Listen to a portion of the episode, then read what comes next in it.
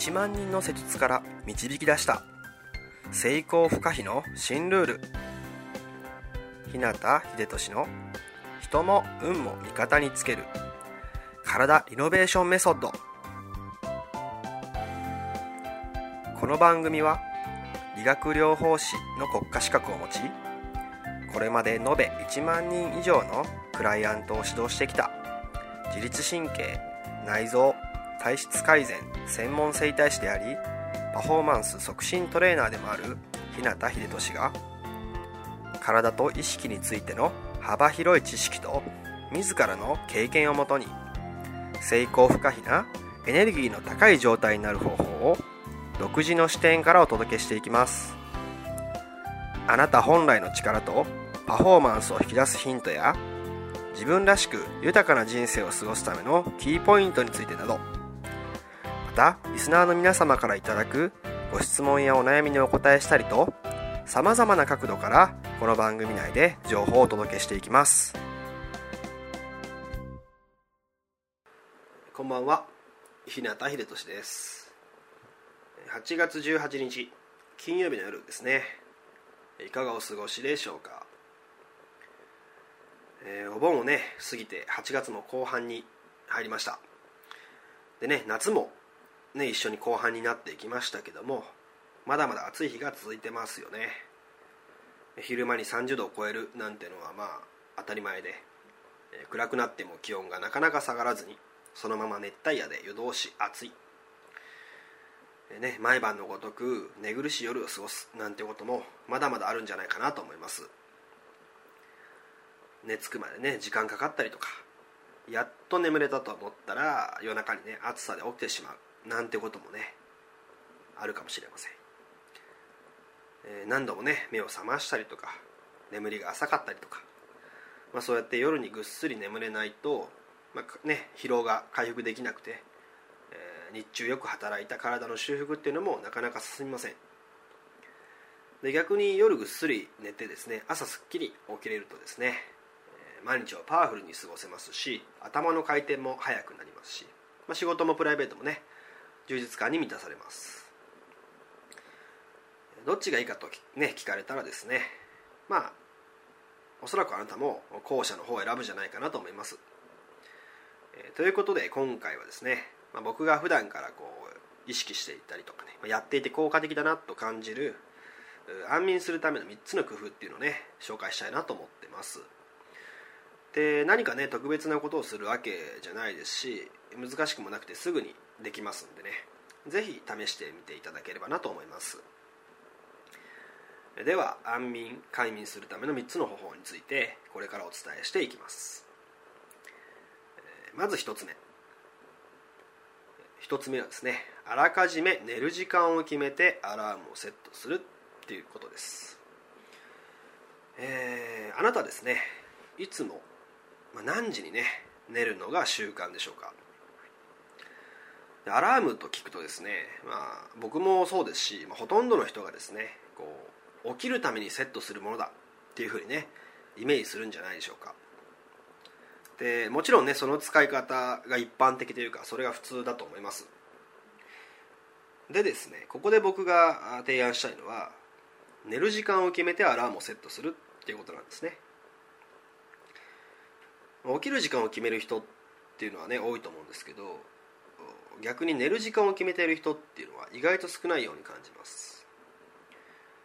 でねどっちもあらかじめ決まっていれば毎日のね睡眠サイクルが乱れることも防げます、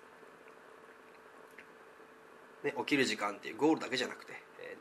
ー、寝る時間っていうスタートも決めるってことですね。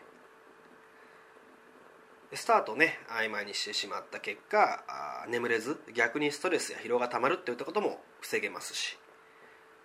でねだらだらとね過ぎた結果こうまたやっちゃったなとかね。今日こそは時間通りに起きるはずだったのに。とかね。そういった罪悪感みたいな捉えることも少なくなるんじゃないでしょうか。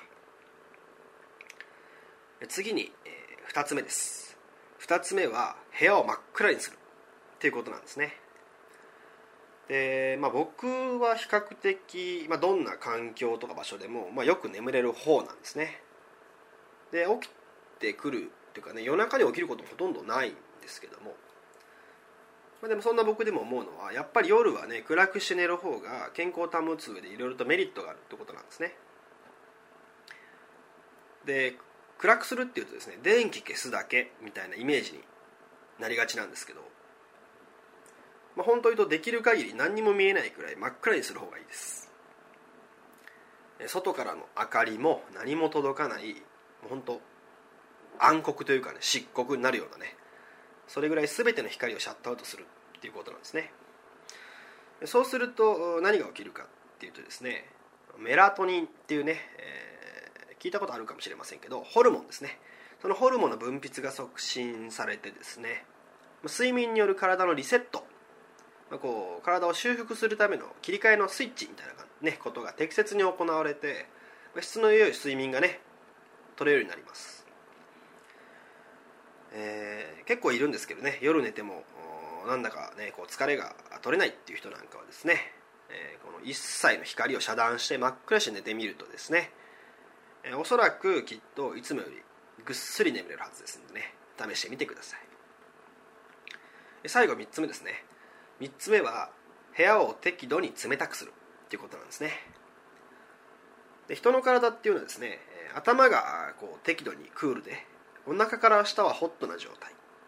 まあ、こういう状態が最もバランスのいい状態って言われててですね、まあ、これを頭眼即熱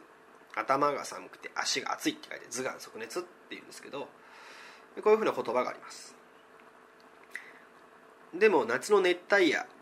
とかはですねなかなかこう頭の熱が下がらなくてですね頭熱速乾まあ頭が熱くて足が寒いっていう逆転状態になりがちなんですね。そうなるとですね、まあ、頭が熱っぽいわけですからなかなか眠れないわけですよ。かといってまああのアイスのとかでね、まあ、頭を冷やすっていうのも方法であるんですけど、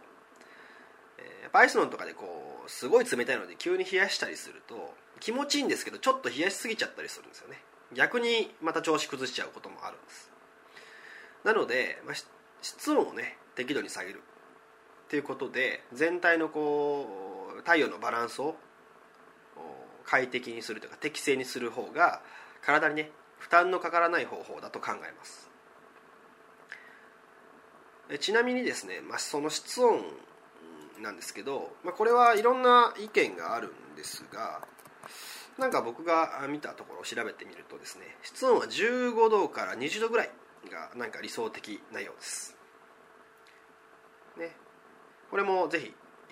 試してみてほしいですね。でまあ今3つね、えー、ちょっとさらっとご紹介したんですけどね。まあこう改めて、えー、言ってみるとですねそんなの当たり前じゃんみたいな風にね思う内容だったかもしれないんですけどただですね実際にやってみると思っているよりもね効果的だったりするんです。特に多くのクライアントさんにね、えー、まあ、僕の施術の時とかに質問してみると1と2ができてないことが多いんですね。1番っていうのはその寝る時間のアラームをセット。2番っていうのは何でしたか？2番っていうのは部屋を真っ暗にするってやつですね。この1と2が意外とねできてないっていうことが多いです。ですのでねそういう方には試しに1と2をやってみてもらうと割とね好評でそのままなんか気に入って続けてるっていう人もね結構いたりしますので、え、良い睡眠がね取れると毎日をねパワフルに過ごせますし頭もクリアになってね頭の回転も速くなります。処理も良くなりますね。そうするとあなたのね能力っていうのもフルに引き出すことができますし、えーまあ、結果的にね、えー、毎日のパフォーマンスも最大限に高くなって仕事もプライベートも、まあ、充実して、えー、過ごせるっていうことになりますね。えこれからねまだまだ残暑も続きますしまあ熱帯もまだ多くなりそうですので質の良い睡眠が取れるように、まあ、あなたもね是非一度実際にね試してみてもらえたらなと思います。それでは今日はこの辺で。人生を豊かで価値あるものにしたいなら体を置き去りにはできません。体が変われば意識が変わり意識が変われば人生が変わる。良くも悪くもあなたの体と意識次第。また明日もエネルギーの高い一日を過ごしましょう。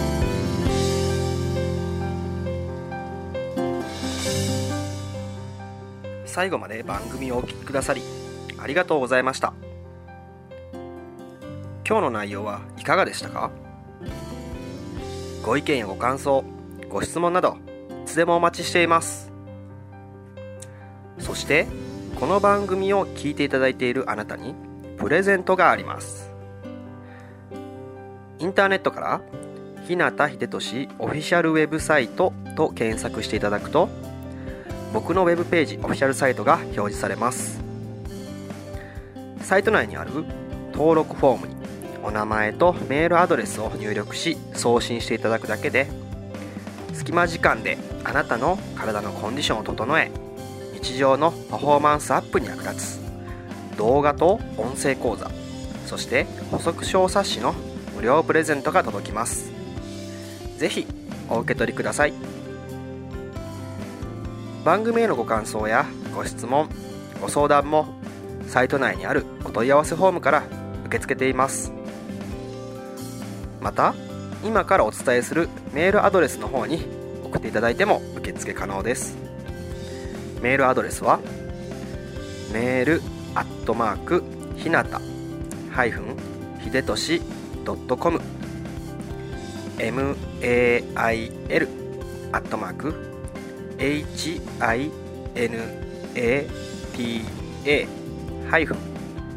hibetoshi.com になります。あなたからのご感想ご質問ご相談などいつでもお待ちしています。